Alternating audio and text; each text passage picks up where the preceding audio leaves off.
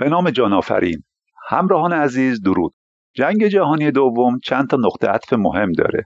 از نبرد بریتانیا در سال 1940 و نبرد استالینگراد در سال 1942 بگیر تا بالاخره سال 1944 و نبرد معروف دیدی در نورماندی که منجر شد به آزادی اروپای غربی و در نهایت شکست نازی ها شبیه هر جنگ دیگه ای از سرباز و فرمانده نظامی و جاسوس بگیر تا کارگر کارخونه و مهندس و پرستار و پزشک و خیلی های دیگه مستقیم و غیر مستقیم نقش خودشونو بازی کردن. ولی به احتمال زیاد اگه یه ریاضیدان و چند تا همکارش نبودن این جنگ نه تنها سالها بیشتر طول می‌کشید بلکه قطعا میلیون ها نفر بیشتر هم کشته می‌شدن. منظورمون کیه؟ دانشمند و ریاضیدان بریتانیایی؟ آلن تورینگ. که به همراه همکاراش تونستن پیام های رمزگذاری شده با ماشین معروف آلمانی ها یعنی انیگما رو رمزگشایی کنن. اونم نه فقط به صورت دستی بلکه ماشینی ساختن که اتوماتیک خودکار این کار رو به دفعات تکرار می‌کرد.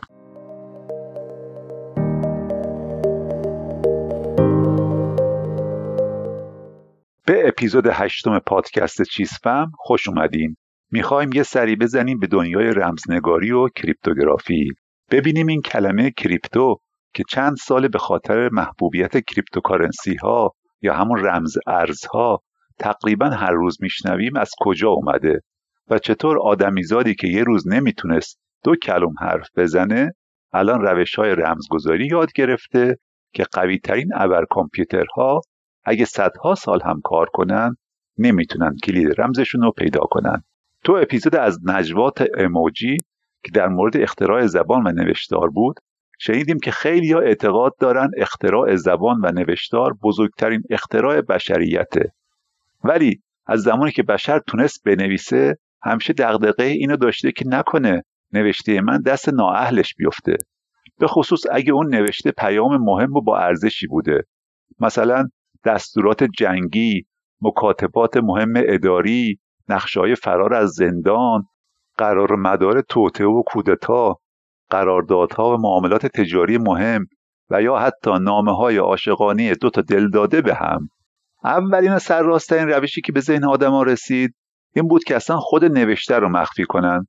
مثلا یه جوری و یه جایی بنویسن که آدم غریبه اصلا متوجه نشه که یه نوشته وجود داره. مثلا با چی؟ نوشتن با جوهر نامرئی. رایجترین جوهر نامرئی چی بوده آب لیمو ولی تمدن‌های مختلف از مواد دیگه‌ای مثل شیر، سرکه سفید و یا سولفات آهن هم استفاده می‌کردن. اگه با این مواد رو کاغذ سفید بنویسیم بعد چند دقیقه نوشته ها محو میشن.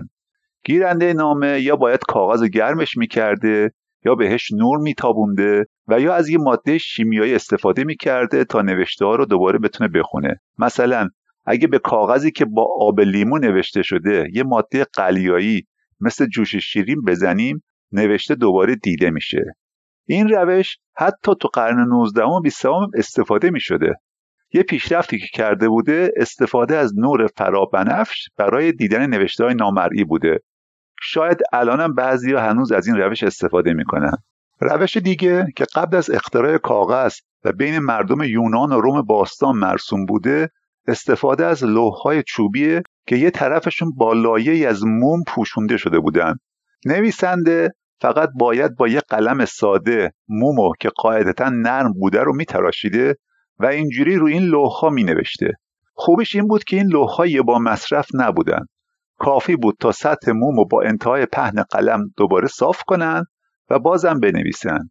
اگرم موم روی لوح خیلی کم شده بود دوباره روش موم جدید میمالیدن. یکم که گذشت دیدم می‌تونن از همین لوحهای چوبی برای مخفی کردن نوشته ها استفاده کنن. پیام اصلی و مستقیم رو چوب حکاکی می‌کردن.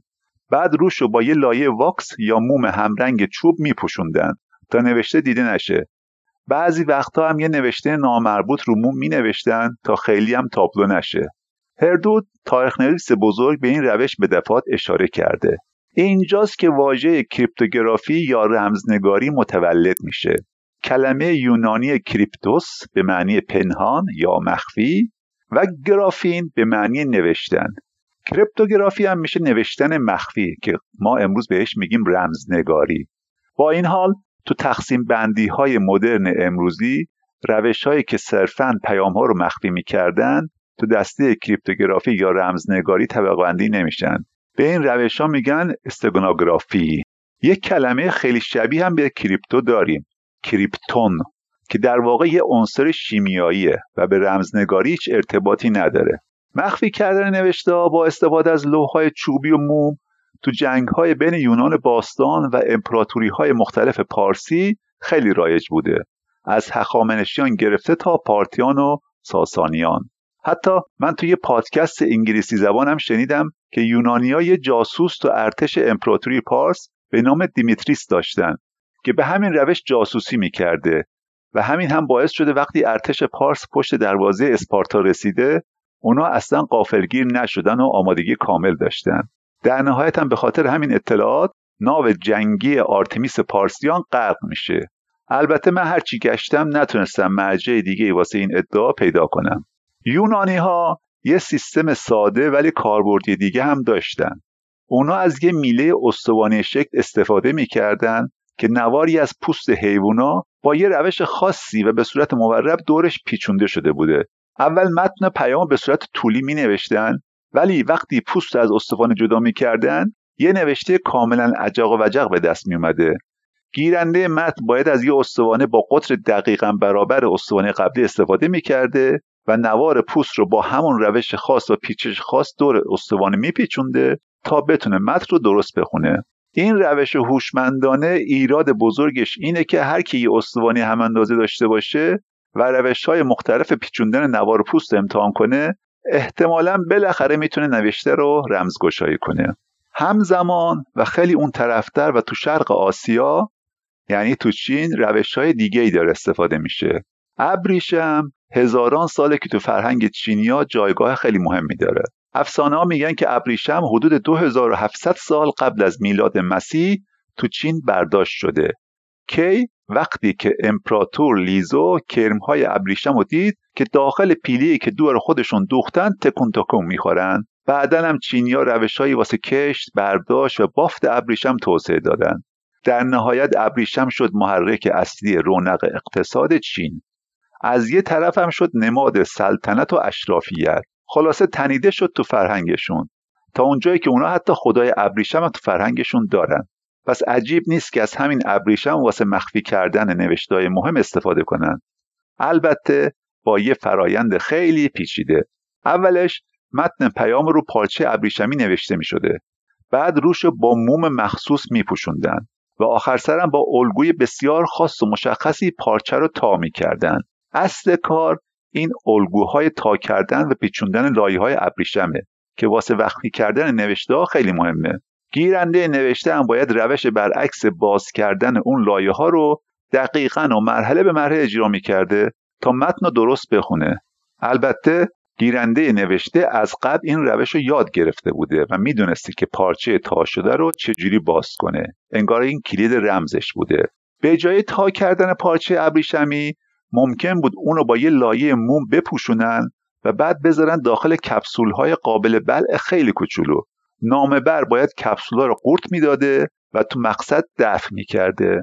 درست شبیه به روش بسیار خطرناکی که قاچاقچی های مواد مخدر استفاده می‌کنن و مواد مخدر از طریق کپسول های پرشده و بلعیده شده قاچاق می‌کنن. رومیا یه روش خلاقانه ولی وحشیانه و خیلی هم دردآور اختراع کرده بودن.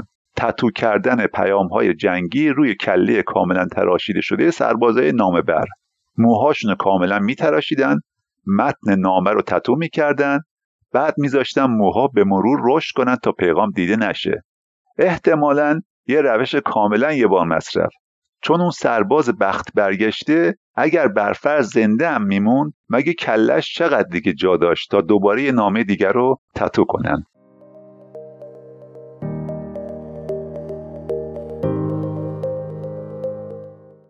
تا اینجا همه این روش ها پایه و اساسشون مخفی کردن نوشته هاست که به تب محدودیت زیادی داره و به صورت کشف می شده مثلا اون سرباز بخت برگشته رو کافی بود به هر دلیلی بگیرنش و یه نگاه به پوست سرش بندازن و تمام.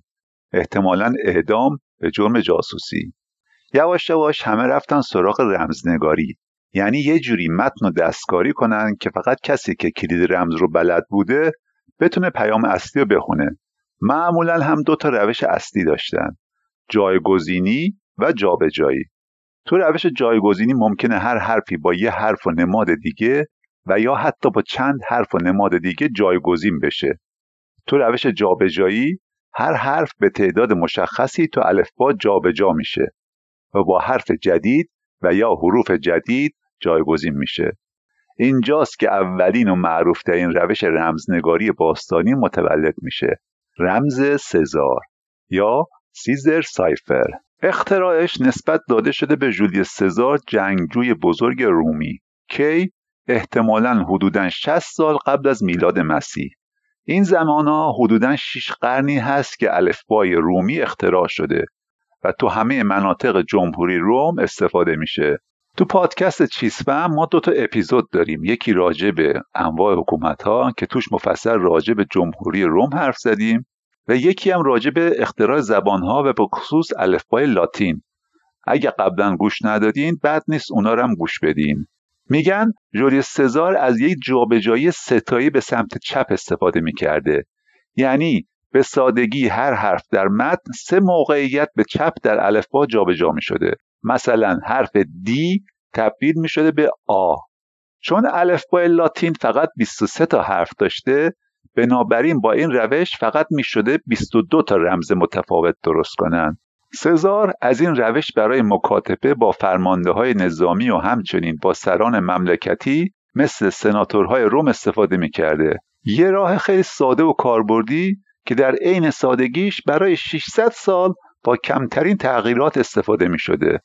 اصولا پیچیدگی رمزنگاری بر اساس نیازه اینکه چقدر یه متن معمولی رو عوض کنی و تبدیل کنی به یه متن سخت رمزی بستگی داره به اهمیت متن و اینکه روش های رمزی چقدر پیشرفت کردن.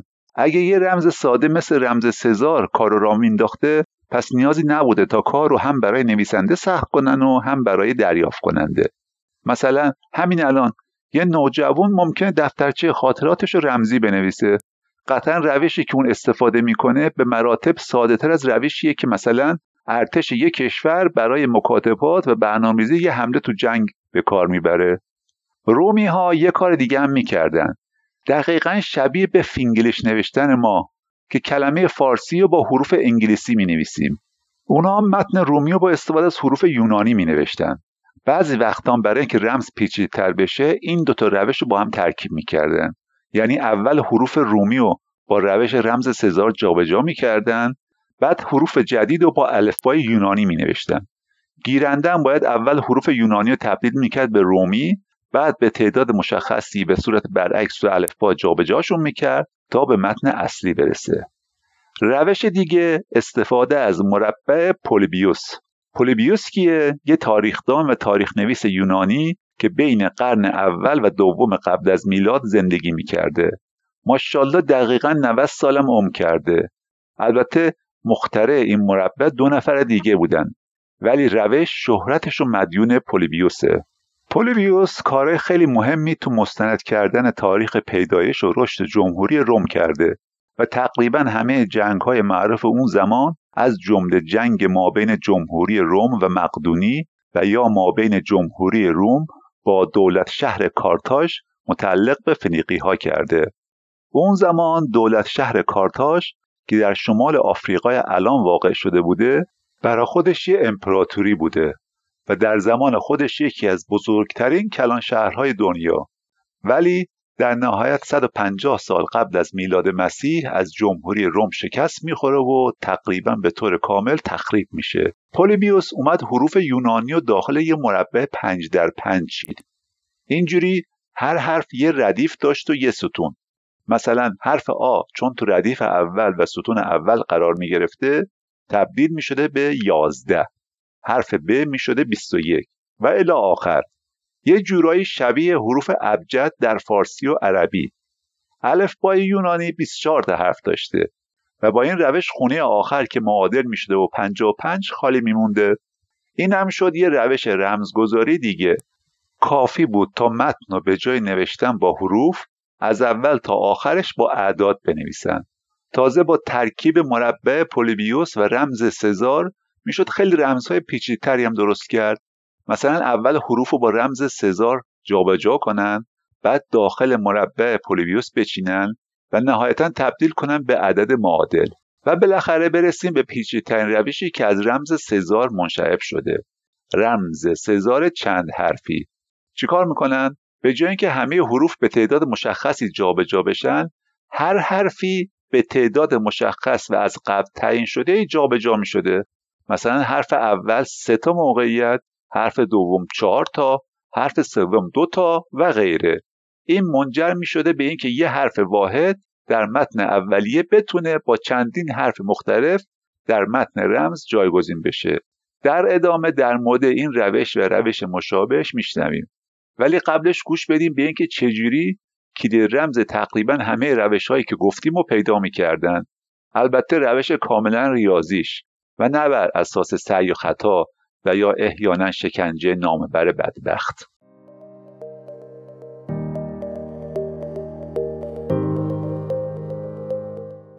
ریاضیدانا برای پیدا کردن کلید رمز این روش ها از یه تکنیک خیلی ساده ولی اساسی استفاده می‌کنن.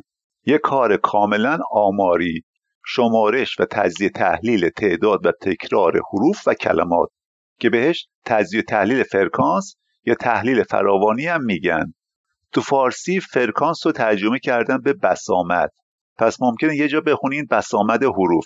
اسمش رو هرچی بذاریم منظور تحلیل تعداد تکرار یه حرف خاصه. تو بیشتر زبان ها حروف خاصی بیشتر از بقیه استفاده میشن. به عنوان مثال در زبان انگلیسی حرف ای رایجترینه. یعنی حدودا دوازده درصد حروف یه متن انگلیسی حرف ای دارن. بعدش حرف تی با کمی بیشتر از 9 درصد و بعدش آ و او.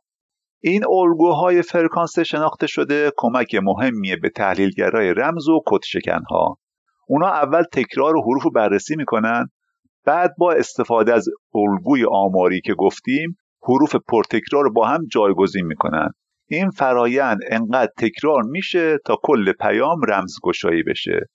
اگه با این روش به کلماتی برسن که با معنی باشن مطمئن میشن که فرایند داره درست کار می‌کنه.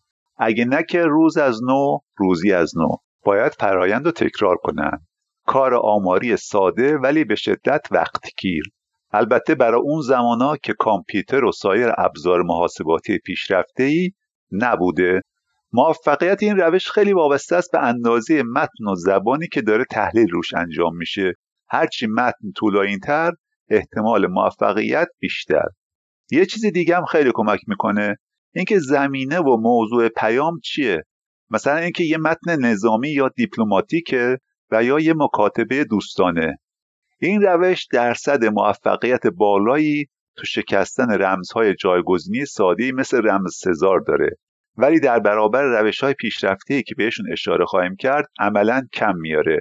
ولی دونستن اینکه تحلیل فرکانس چجوری کار می‌کنه برای فهم پیشرفت تاریخی تحلیل رمز و رمزنگاری خیلی مهمه. این روش رمزگشایی به طور تاریخی برای رمزگشایی پیامها و کدهای مربوط به متون مذهبی استفاده می شده. مثلا برای تفسیر قرآن و یا کتاب مقدس یهودیان تورات. هدف تضعیف اهمیت دینی این متون نبوده بلکه کاوش در پیامها یا الگوهای پنهان درون این کتابها. و اغلب به عنوان شکلی از عرفان دینی. مردم بیشتر دنبال الگوها رمزها یا معانی پنهان به عنوان بخشی از ایمان خود یا به عنوان یک تمرین فکری بودند مثلا شمارش فراوانی کلمات حروف یا عبارت خاص برای کشف پیامهای احتمالی پنهان شده در متن مقدس و مذهبی.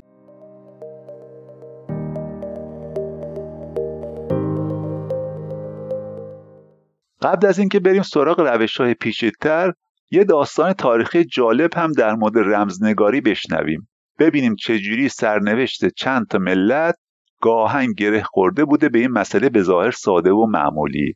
مثلا چطور سرنوشت دربار بریتانیا و همچنین ممالک تحت کنترلش مثل اسکاتلند رو شکستن رمز یه سری نامه برای همیشه عوض می‌کنه. رکورددار سلطنت تو بریتانیا ملکه الیزابت دوم بودند که سال گذشته پس از هفتاد سال حکمرانی فوت کردند. ولی از ایشون معروفتر و محبوبتر هم داریم. هم اسمشونه. ملکه الیزابت اول که معروف بودند به ملکه باکره. آخه هیچ وقت ازدواج نکردن و مجرد موندن. داستان ما داره تو قرن 16 میلادی اتفاق میفته. الیزابت اول پروتستانه. ولی دختر خالش مری استوارد ملکه اسکاتلند کاتولیکه و به عنوان یه ملکه کاتولیک وارث قانونی تاج و تخت انگلیس از طریق مادر بزرگش مارگارت تودوره که خواهر هنری هشتم بوده.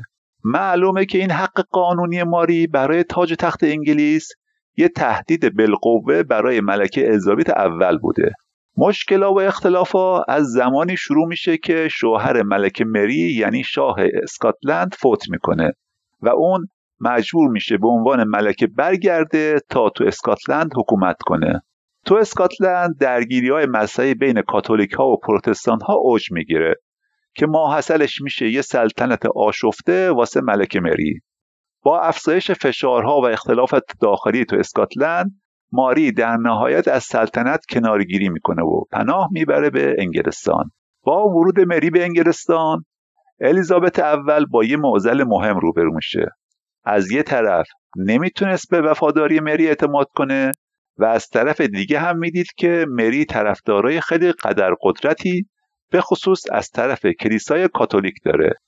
کلیسا مشروعیت الیزابت را به دلیل ازدواج مادر پروتستانش با هنری هشتم زیر سوال برده بودند در نهایت الیزابت تصمیم می‌گیره مری رو حبس خونگی بکنه.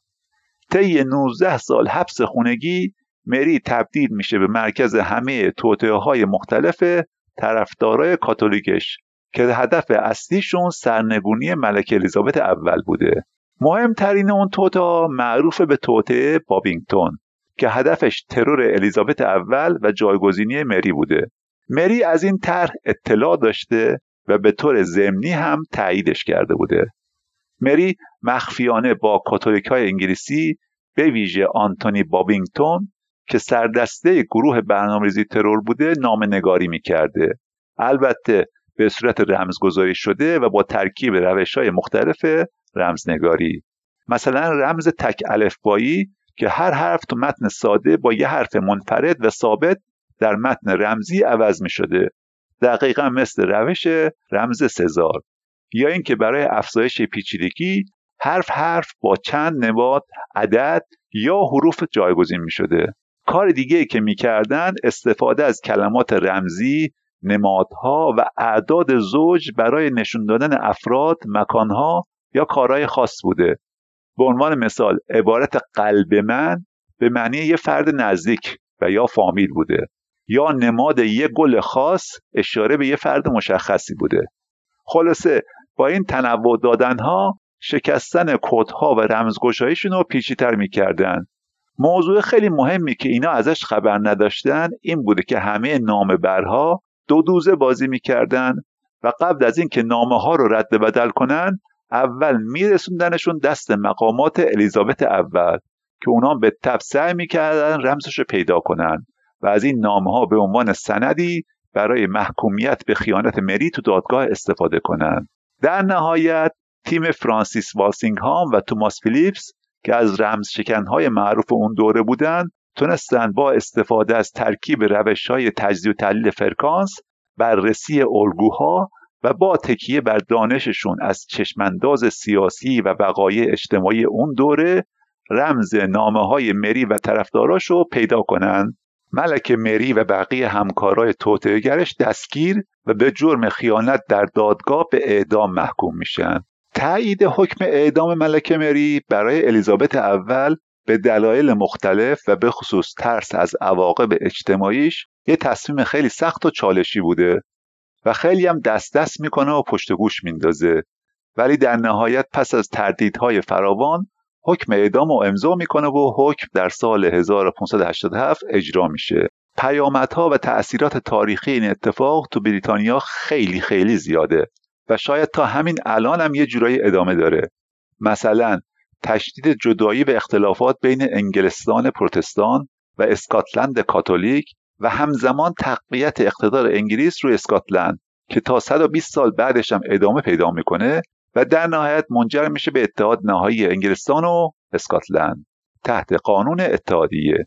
این تضاد بین کاتولیک ها و پروتستان ها برای قرنها تاریخ بریتانیا رو شکل داده. ولی سیاست های الیزابت اول و توانایی های دیپلماتیکش باعث ثبات مذهبی میشه که در نهایت منجر میشه به توسعه انگلستان و تحکیم سلطنت و فرصتی میده تا اونا فارغ از مسائل داخلی برن سراغ توسعه سیاست های استعماری که می‌دونیم حاصلش میشه تعداد زیادی از مستعمره های انگلیس در اکثر نقاط دنیا و نهایتا تشکیل بریتانیای بزرگ و اتحادش با کشورهای مشترک المنافع.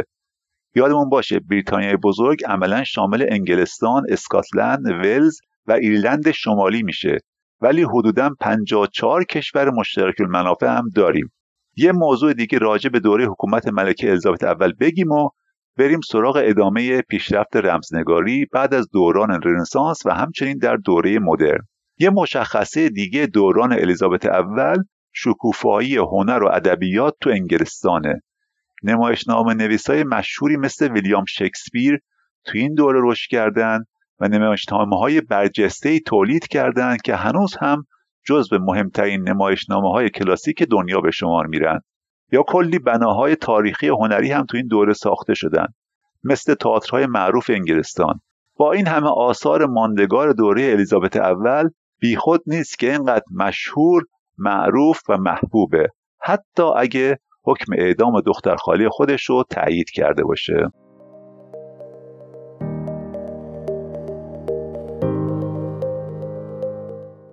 تقریبا همزمان با اتفاقاتی که تو انگلیس داره میفته تو ایتالیا و فرانسه یه روش رمزگذاری پیچیده‌تر متولد میشه که معروفه به رمز ویژنری. من اولش وقتی کلمه ویژنری رو شنیدم یه لحظه ذهنم رفت سراغ کلمه vision انگلیسی به معنی چشم‌انداز که منظور این کلمه نیست و ویژنری فقط یه اسم فرانسویه. مخترع این روش در اصل باتیستا بلاسو ایتالیاییه ولی به اشتباه به ویژنری فرانسوی نسبت داده شده. البته ویژنری هم برای توسعه این روش خیلی زحمت کشیده ولی اصل کار برای بلاسو بوده. باتیستو بلاسو ایتالیایی برای خودش دانشمند همه فن حریف بوده. نویسنده، هنرمند، معمار، شاعر، کشیش، زبانشناس، فیلسوف، ریاضیدان و بالاخره متخصص رمزنگاری. من وقتی در مورد ایشون یکم مطالعه کردم بلافاصله یاد ابن سینای خودمون افتادم. ماشاءالله هر دوشون تو زمین های مختلف و متفاوتی دانشمند بودن. ویژنری یه روش رمزنگاری جایگزینی چند الفباییه. یعنی چی؟ یعنی اینجام رمزنگاری بر مبنای جایگزین کردن یه حرف با حرف دیگه است. ولی برخلاف رمز سزار که هر حرف با یه مقدار ثابت جابجا میشه رمز ویژنری از یک کلمه کلیدی برای تعیین مقدار تغییر هر حرف استفاده می‌کنه.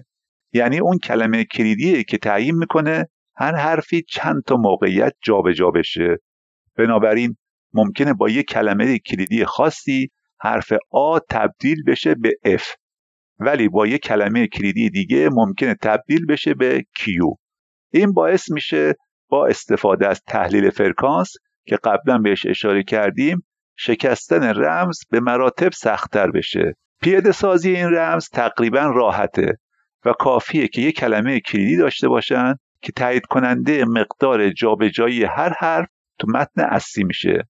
از اونجایی هم که عملا میشه هزاران کلمه کلیدی ساخت که نیازی هم نیست حتما با معنی باشن بنابراین میشه هزاران رمز مختلف با این روش درست کرد. تا صدها سال تمامی تلاش ها برای شکستن این رمز بدون دونستن کلمه کلیدی ناموفق میمونه و به همین دلیل بین عامه مردم به رمز غیر قابل کشف مشهور میشه.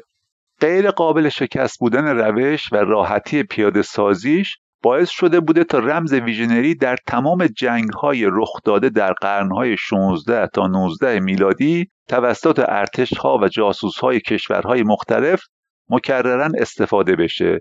مثلا ارتش فرانسه در جنگهاش علیه سایر کشورهای اروپایی و یا در زمان جنگ داخلی آمریکا توسط ارتشهای اتحادیه و کنفدراسیون دو طرف درگیر جنگ. برای راحتی کار حتی یه سری صفحه و استوانه فلزی مخصوص این روش ساخته شده بوده. کافی بوده کلمه کلیدی رو به این استوانه های فلزی بدن. تا با چرخش استوانه ها مقدار جابجایی هر حرف و هر حرف جایگزین مشخص بشه حدوداً سه قرن دیگه باید طی می‌شد تا اواخر دهه 19 میلادی بالاخره دو نفر بتونن به طور تقریبا همزمان روش هایی برای شکستن این روش پیدا کنند. چارلز بابیچ ریاضیدان مخترع و مهندس مکانیک بریتانیایی و آگوست کاسیسکی متخصص رمزنگاری فرانسوی کاسیسکی حتی تونست یه روش خیلی سیستماتیک برای شکستن رمز ویژنری توسعه بده که الان در دانش ریاضیات این روش به عنوان آزمون کاسیسکی خیلی معروفه. چارلز بابیج علاوه بر کارهای درخشانش تو ریاضیات و به خصوص رمزنگاری مخترع اولین کامپیوتر مکانیکی هم به شمار میاد. روش ویژنری الان دیگه عملا منسوخ شده و جای خاصی تو الگوریتم های مدرن امروزی نداره. ولی به عنوان یه روش رمزگذاری ایمن در زمان خودش و برای صدها سال بعد جایگاه ویژه‌ای تو تاریخ رمزنگاری داره.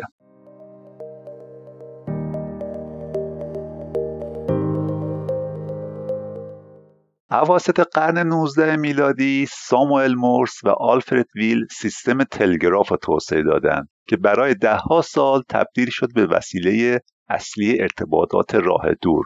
سیستمی که انتقال پیام ها رو با استفاده از کد مورس و به صورت الکتریکی در فواصل طولانی ممکن می‌کرد. برای مایی که الان تمام ارتباطاتمون بر مبنای کابل های فیبر نوری و ماهواره ها و سایر ابزار انتقال سریع اطلاعات استفاده از تلگراف خیلی خیلی ابتدایی و شاید مسخره است. به خصوص اینکه هر حرفی رو باید دونه دونه تبدیل کنی به کد مرس و بعد ارسال کنی و گیرنده هم باید کد مرس هر حرف رو برگردونه به حرف اصلی. ولی فقط 180 سال پیش این روش یه انقلاب بزرگی بودش که تمام جنبه های مختلف زندگی روزمره رو زیر رو کرد.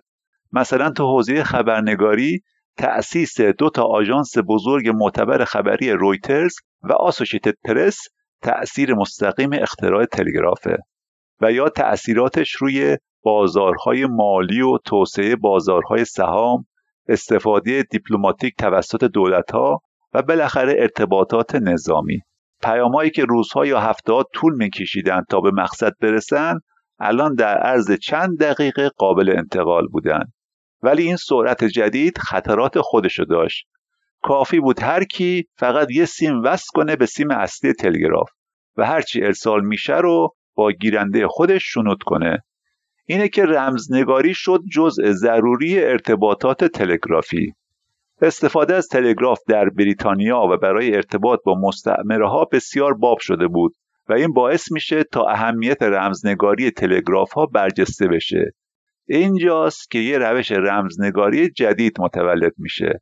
رمز پلی‌فیر کلمه fair play یعنی بازی جوانمردونه که داریم تو مسابقات ورزشی. حالا جای play و fair رو عوض کنیم میشه اسم یه لرد انگلیسی که به افتخارش این رمز رمز پلی‌فیر نامگذاری شده. طراح این رمز چارلز ویتستون بریتانیاییه که در اصل اونو برای استفاده در تلگراف ابدا کرده بود. ولی روشش اون اولا خیلی نامحبوب بوده. تا اینکه لورد فرپلی انقدر این روش رو تبلیغ و بازاریابی می‌کنه که در نهایت اسم خودش هم روش میمونه. توی این روش برای اولین بار به جای اینکه یه حرف متن اصلی رو فقط با یه حرف رمزی عوض کنن اونو با دو تا حرف رمزی جایگزین می‌کنن. به خاطر این خاصیت دو حرفی هم بهش بیگراف هم میگن. چون حروف تکراری هم مجاز نیستن به جای حداکثر 25 رمز که با استفاده از کد سزار می‌شد تهیه کرد اینجا امکان ایجاد 25 ضرب در 24 یعنی 600 رمز مختلف رو داریم. دقیقا به همین دلیل تجزیه و تحلیل فرکانس برای شکستن رمزش به سادگی جواب نمیده.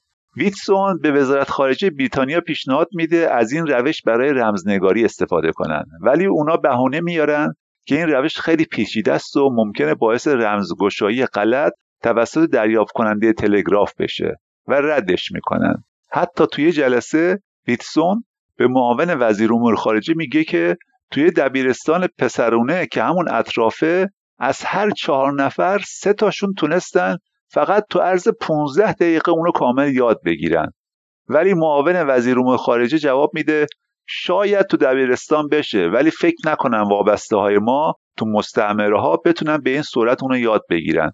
نمی‌دونم شاید هم داشته وابسته ها رو مسخره می‌کرده. در نهایت این روش هم راه خودش رو پیدا می‌کنه.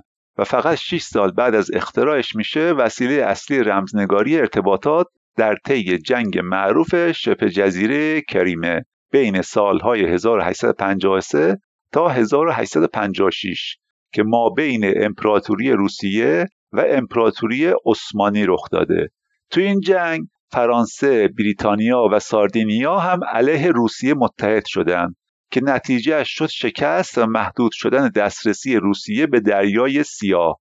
البته این اولین جنگ تو اون منطقه نیستش ولی احتمالا مهمترینشه که هنوز طبعاتش تا الان ادامه داره. که دیدیم تازگی ها منجر شد به حمله مجدد روسیه به کریمه و الحاقش به روسیه در سال 2014 حتی تو جنگ جهانی اول هم این روش استفاده می شده زیمرمن که وزیر امور خارجه آلمان بوده یه تلگراف محرمانه به سفیر آلمان در مکزیک میفرسته و پیشنهاد میده که اگه ایالات متحده وارد جنگ علیه آلمان بشه آلمان و مکزیک هم با هم متحد نظامی بشن. شکسته شدن رمز این تلگراف توسط بریتانیا و خبر دادن اونا به ایالات متحده باعث میشه تا بالاخره ایالات متحده تصمیم به ورود به جنگ بگیره و به نفع متفقین.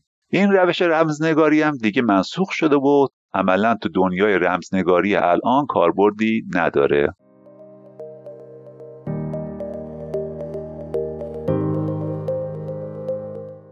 رسیدیم به جنگ جهانی دوم و ماشین رمزنگاری غیرقابل شکست انیگما که موضوع اصلی فیلم بی نهایت دیدنی The Intimation Game یا بازی تقلیده.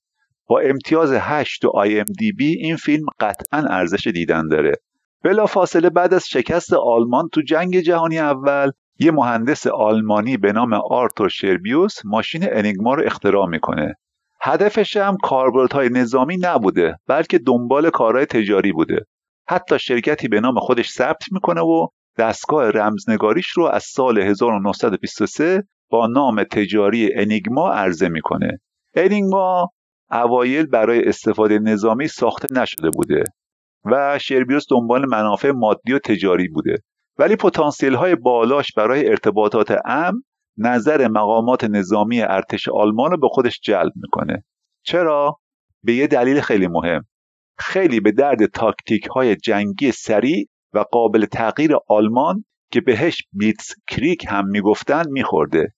بلیتس کریک یعنی جنگ یا حمله برقاسا این روش فوق سریع وابستگی خیلی زیادی به فرماندهی و هماهنگی با ارتباطات رادیویی داشته.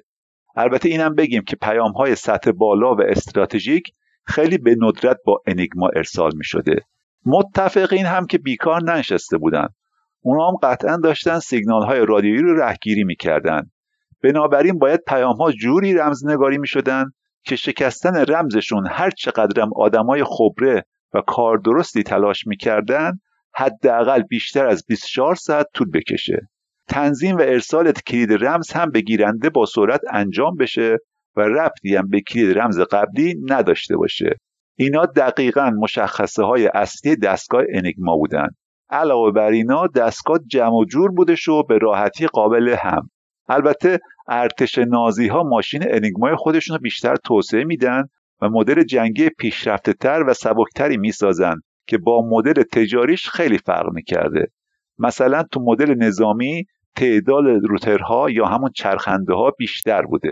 تعداد روترها یا همون صفحات فلزی چرخان که وظیفه تبدیل حروف ساده رو به حروف رمزی داشتن تو مدل های نظامی حداقل سه یا چهار تا بوده. یه قسمت مکانیکی هم اضافه کرده بودن که اجازه می‌داده جفت حروف قبل از وارد شدن به روتور با هم عوض بشن و یه لایه رمزگذاری اضافی هم فراهم بشه. تلاش ها برای شکستن کد ماشین انیگما خیلی زودتر از جنگ جهانی دوم شروع شده بوده. کیا؟ توسط ریاضیدانا و رمزنگارای لهستانی. اونا حتی تونسته بودن یه ماشین ابتدایی برای شکستن کد انیگما بسازن. لهستانیا وقتی که دیگه جنگ بیخ گوششون بود و خطر حمله آنی آلمان به اونا هر روز زیاد می‌شد تکنیک ها اطلاعات و ماشین ابتدایی خودشون رو با فرانسه و بریتانیا به اشتراک گذاشتن. داستان این رمزنگارای لهستانی که نفرات اصلیشون سه نفر بودن هم خیلی جالبه. بعد از جنگ جهانی اول یه جاسوس فرانسوی دفترچه کدهای ارتش آلمان و که شامل کلیدهای روزانه استفاده شده در سپتامبر و اکتبر 1932 بوده کش میره. و میرسونه دست لهستانیا. اونام رمزش میشکنن و یه ماشین ابتدایی واسه رمزگشایی سریعتر می‌سازن و اسمشو می‌ذارن دبل انیگما توی جلسه سری با جاسوس های بریتانیا و فرانسه به اونا قول میدن که برای اونا هم یه دستگاه دبل انیگما بسازن و تحویل بدن. با بالا رفتن تنش تو منطقه چند ماه بعدش بریتانیا تصمیم می‌گیره اون رمزنگارای لهستانی رو قاچاقی از لهستان خارج کنه و ببره بریتانیا. چهار تا معمور مخفی خودشون هم میفرستن برای اجرای عملیات. ولی اینا دیر می‌رسن. مافوق رمزنگارای لهستانی وقتی می‌بینه اوضاع خطریه اونا رو فراری میده به متحد لهستان یعنی رومانی. اونام تو راه به دلایل امنیتی به امن سوابق و تجهیزاتشون رو از بین می‌برن. در نهایت این لهستانی می‌رسن فرانسه و از اونجا و راه دور همکاری با بریتانیا شروع می‌کنن. در ادامه بریتانیا همزمان با شروع جنگ جهانی دوم یه دانشکده رمزنگاری و رمزشکنی دولتی تأسیس می‌کنن. از اینجاست که کار اصلی گروهی که رو ماشین انیگما متمرکز بودن به سرپرستی آلن تورینگ شروع میشه. مشکل اصلی این بوده که نازی ها تنظیمات هر ماشین انیگما رو روزانه تغییر می‌دادن. بنابراین هر کی می‌خواست رمزش رو بشکنه و اون رمزم به دردش بخوره حد اکثر 24 ساعت وقت داشته. بعد از 24 ساعت دیگه اون رمز به دردشون نمیخورده. چون دیگه عملیات انجام شده بوده و بعدش هم یک کلید رمز جدید تو ماشین وارد می شده و کلید رمز قبلی غیر قابل استفاده. بمب ماشینیه که تیم تورینگ می‌سازه. در واقع الهام گرفته از ماشین لهستانیا بوده. یه ماشین الکترومکانیکی که برای آزمایش تنظیمات و موقعیت های مختلف روتور برای یافتن کلید روزانه استفاده می شده. مشکل بزرگ تعداد خیلی زیاد تنظیمات احتمالی روتر بوده و چون هنوز کامپیوتر ساخته نشده بود تیم رمزنگاری برای امتحان این تعداد زیاد حالتهای مختلف همیشه یکی دو ساعتی وقت کم می آوردن. واسه همین روش های دیگه ریاضی مثل استدلال منطقی و احتمالات رو هم وارد محاسباتشون کردن. بیا استفاده از ضعف های روی های آلمانیا مثلا قالب قابل پیشبینی پیام ها یا پیدا کردن عبارت رایج و روزمره مثل درود بر هیتلر. در نهایت کد ماشین انیگما شکسته میشه. اینکه دقیقا کی رو نمی‌دونیم و ظاهرا هنوز جزو اسرار نظامیه. البته منم خیلی دنبالش نگشتم ولی احتمالا بین سالهای 1941 تا 1942 میلادی بوده. موضوع مهم اینه که متفقین این راز رو به خوبی محافظت کردند و ارتش آلمان حتی تا ماههای پایانی جنگ از شکسته شدن رمز ماشین انیگما اطلاعی نداشتند. این یعنی دست برتر متفقین تو همه نبردهای مهم و معروفی مثل نبرد اقیانوس اطلس، نبرد شمال آفریقا و بالاخره معروفترینشون دیده به لطف رمزگشایی مکالمات لازی ها با ماشین بومبه نیروهای متفقین تونستن ارتش آلمان نازی رو خیلی زودتر از پیش ها شکست بدن. ولی این بند خدا آلن تورینگ هر چقدر از نظر کاری موفق بود زندگی خصوصی خیلی پرچالشی داشتش. مرگ پدر در نوجوانی فارغ تاثیر ریاضیات از کمبریج زندگی زناشویی پریشان و بسیار کوتاه با یه خانم ریاضیدان دیگه توسعه دهنده ایده های درباره محاسبات عددی که بعدها اساس محاسبات مدرن در علوم نظری کامپیوتر رو تشکیل دادن شکستن کد ماشین انیگما طراحی یکی از اولین مدل کامپیوترهایی که با برنامه های ذخیره شده از قبل کار می‌کرده. همجنسگرا بودن اونم در زمانی که همجنسگرایی جرم محسوب می شده محکومیت در دادگاه به جرم روابط جنسی با یه مرد دیگه و نهایتا یه مرگ مشکوک به خودکشی با سیانور در 41 سالگی. خلاصه بند خدا زمان زندگیش عاقبت بخیر نشد که نشد. البته نیم قرن بعد و تو سال 2009 دولت بریتانیا رسما بابت رفتار بدی که با او شده بود عذرخواهی می‌کنه و چهار سال بعدش هم شامل عفو سنتلنتی و نشان مخصوص توسط ملک الیزابت دوم میشه.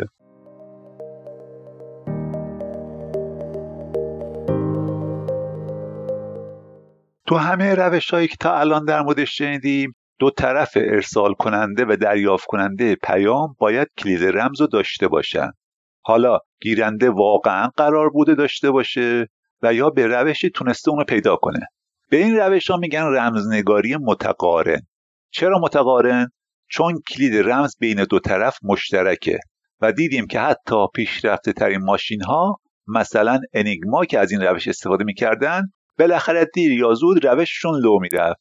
یعنی ارتباطات بر مبنای رمزنگاری متقارن و هر چقدرم رمزش رو پیچیده تر کنی بازم ناامنه. این شد که بعد از جنگ جهانی دوم محققا رفتن سراغ روش های دیگه.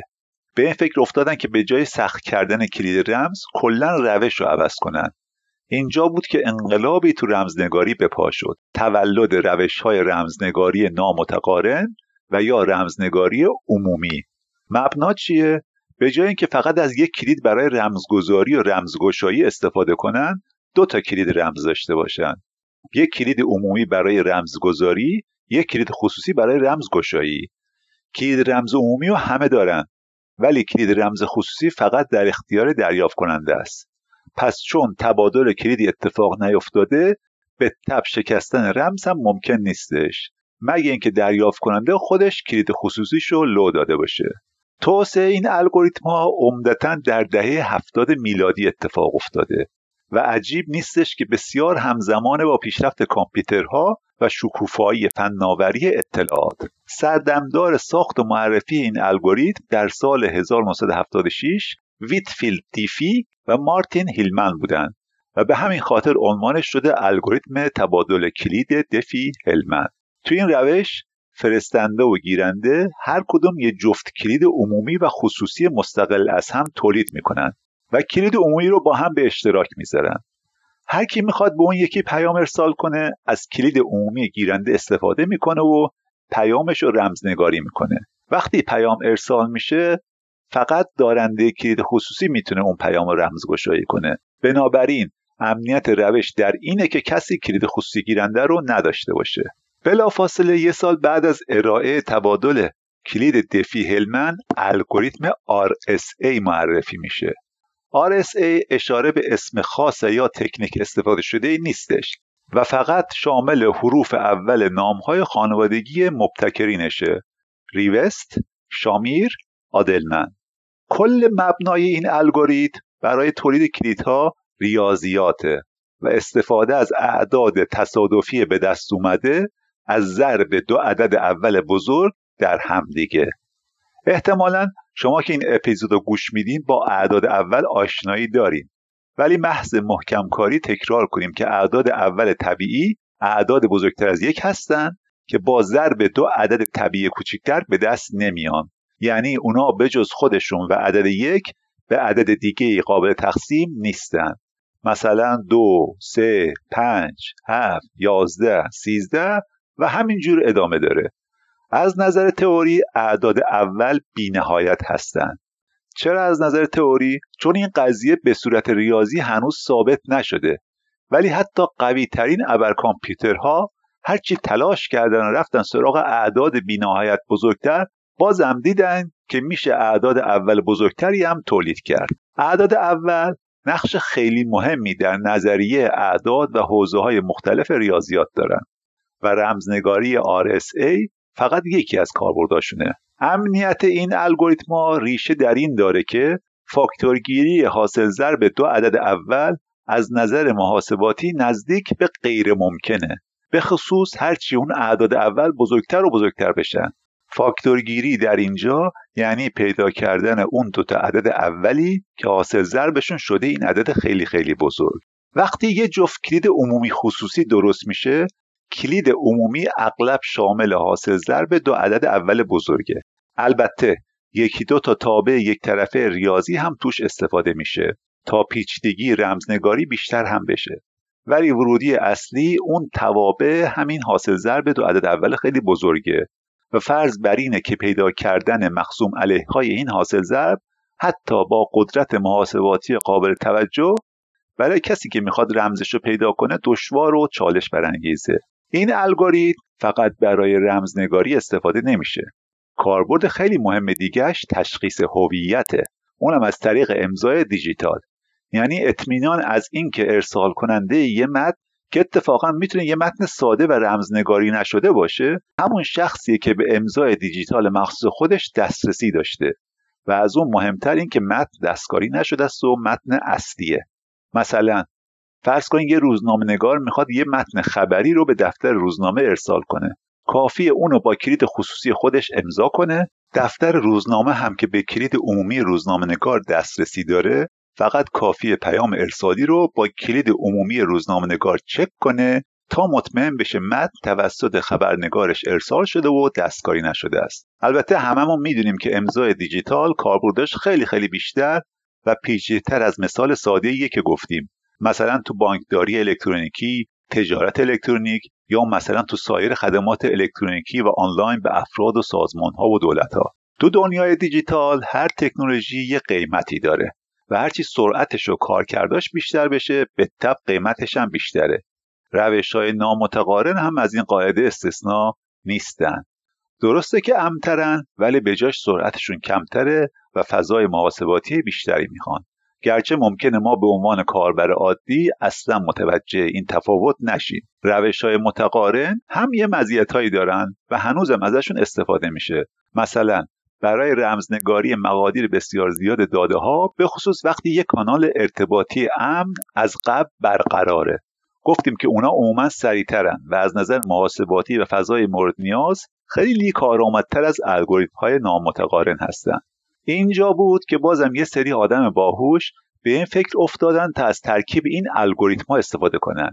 یعنی ترکیب الگوریتم های متقارن با نامتقارن. اسمش هم گذاشتن رمزگذاری ترکیبی یا hybrid encryption خیلی از سیستم های رمزگذاری امروزی در واقع رمزگذاری ترکیبی هستند تو اونا اغلب از یه روش رمزگذاری نامتقارن برای ایجاد و تبادل امن یک کلید مخفی استفاده میشه.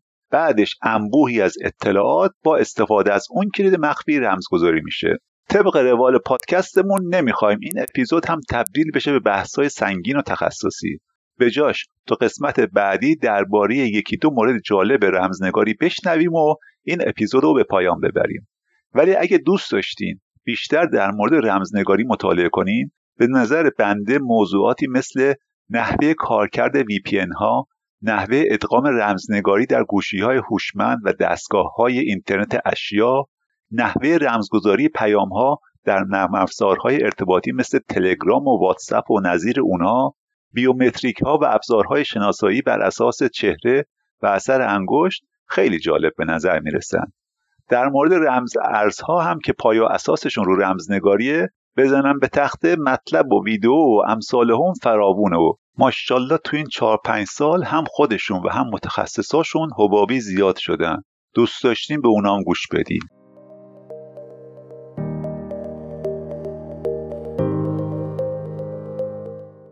یادتونه اول اپیزود گفتیم اولین و سرراستترین روشی که به ذهن آدما رسید این بود که خود نوشته رو مخفی کنن.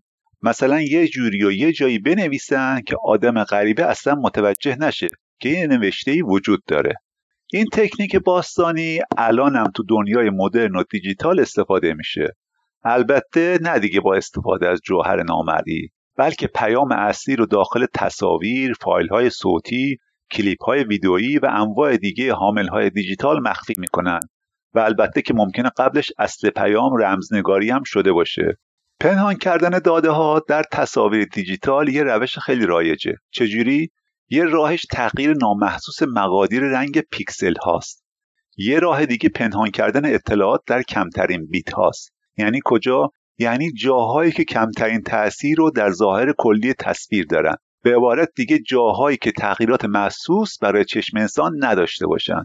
تو فایل های صوتی و تصویری هم روش دستکاری فرکانس های تغییر فریم ها برای رمزگذاری داده ها بدون کاهش کیفیت محسوس فایل های صوتی و تصویریه. بعضی وقتا هم مالکین معنوی اثر از تکنیکی مشابه در قالب واترمارک ها برای حفاظت از اثرشون و به منظور جلوگیری از انتشار و توزیع غیرقانونی اثر استفاده می‌کنن. یادتون باشه مثلا چند سال پیش یه سری سیدی هایی بودن که نمی‌شد اونا کپی کرد. راه دیگه که ظاهرا خیلی از این گروه های تروریستی و قاچاقچیا بهش علاقه دارن استفاده از بازی های کامپیوتری و یا ابزار بازی مثل پلیستیشن و فیفاست مثلا ارسال پیام رمزی از طریق خود داده های بازی یا استفاده از امکان چت و گفتگوی داخل بازی و حتی از طریق اموجی ها و واکنش های شخصیت های داخل بازی.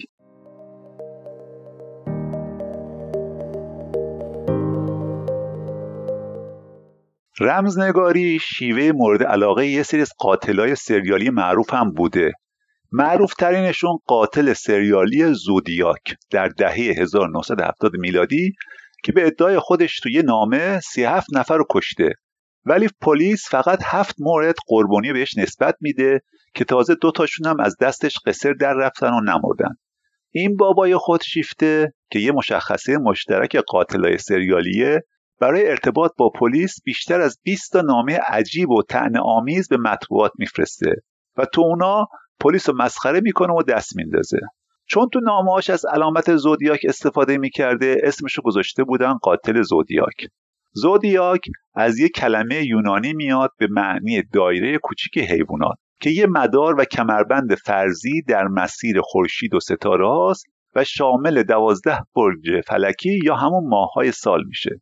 در واقع این تقسیم بندی اولین تقسیم ستاره شناسیه و قدیما ستاره شناسا از زودیاک به عنوان یه معمار نجومی استفاده می‌کردن. چهار تا از اون نامه های زودیاک رمزگذاری شده بودن.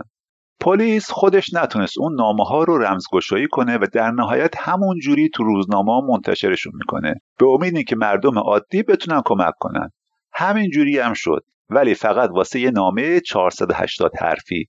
که اتفاقا طولانی ترینشون هم بود. یه زوج معلم تاریخ. حد زدن که قاتل حتما یه جایی تو نامه ها از کلمه کیل یا کشتن استفاده کرده.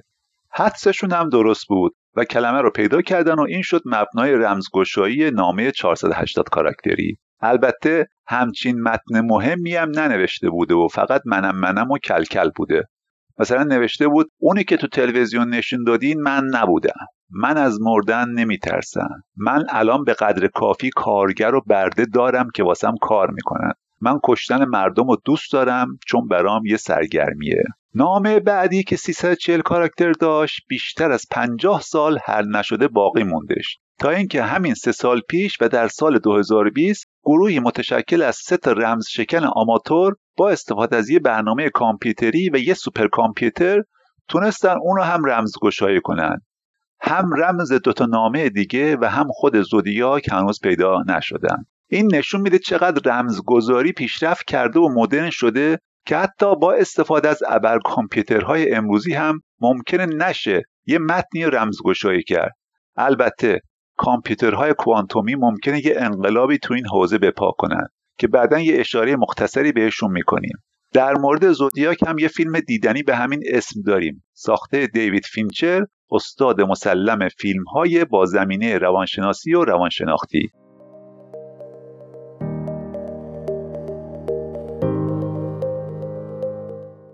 رمزنگاری از انواع بسیار ساده‌ش یعنی جابجا کردن حروف شروع شده و رسیده به الگوریتم های بسیار پیچیده ای که اگه ابر کامپیوترهای امروزی هزاران سال هم دست به دست هم بدن نمی‌تونن کلید رمزهاشون رو پیدا کنن. ولی این وسط یه پدیده ای داره ظهور می‌کنه که پتانسیل دگرگون کردن نه فقط رمزنگاری بلکه کل دنیای دیجیتال رو داره. محاسبات کوانتومی و به طبع اون ساخته شدن کامپیوترهای کوانتومی. برخلاف کامپیوترهای کلاسیک که از بیت ها برای نمایش صفر یا یک استفاده می‌کنن کامپیوترهای کوانتومی از بیت کوانتوم یا کیوبیت استفاده می‌کنن.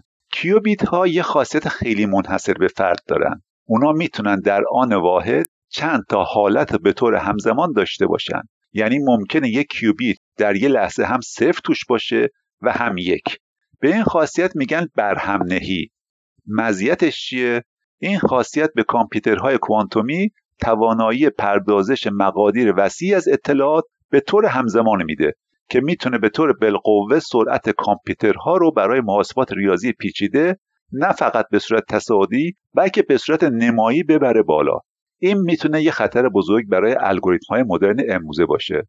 چرا؟ چون سرعت انقدر رفته بالا که حل معادله های دشوار ریاضی مثل فاکتورگیری حاصل ضرب دو عدد اول خیلی خیلی بزرگ که مبنای الگوریتم های رمزنگاری هن واسه کامپیوترهای کوانتومی خیلی راحت و واسهشون مثل آب خوردنه. مشکل فنی بزرگ کامپیوترهای کوانتومی که هنوز حل نشده حساسیت و عدم پایداری کیوبیت هاست اونا خیلی به شرایط محیطی حساسن و فعلا راه حل دائمی و خارج از محیط آزمایشگاهی واسه این مشکل پیدا نشده. و صد البته که بشر نشون داده دست از تلاش بر نمیداره و این مشکل هم یه روزی حل می‌کنه. اون روز خیلی دور نیستش. اینه که محققین و دانشمندا و دولتها و سازمانهای امنیتی و نظیرشون دارن خودشون برای دوران به اصطلاح پسا کوانتومی آماده می‌کنن. روزی که الگوریتم های فعلی دیگه جوابگو نیستن. چیکار می‌کنن؟ مثلا یه نمونهش توسعه الگوریتم های رمزنگاری مقاوم در برابر حملات کوانتومی. یه روشی که داره روش کار میشه اینه که به جای استفاده از اعداد اول برای تولید اعداد تصادفی خیلی بزرگ از معادلات ریاضی به مراتب سختتری استفاده کنن که احتمالا کامپیوترهای کوانتومی هم نتونن اونا رو حل کنن. هر اتفاقی بیفته ما در عصر دیجیتالی زندگی می‌کنیم که توش داشتن اطلاعات واقعا گرانبهاست و حفاظت از اون واقعا در حد حکم مرگ و زندگیه. مبارزه بین افرادی که الگوریتم های رمزنگاری رو توسعه میدن و اونایی که سعی در شکستن این الگوریتم ها دارن از هزاران سال پیش شروع شده و حالا حالاها هم تموم شدنی نیستش. تأثیر رمزگذاری خیلی فراتر از حوزه فناوریه. چرا که اون دیگه یه اصل پایه‌ای و ضروری برای ایجاد یک جامعه دیجیتال قابل اعتماد امن و با محوریت حریم خصوصیه. عادل پاشایی هستم و از شما بابت همراهیتان در این قسمت پادکست چیزفهم تشکر می‌کنم.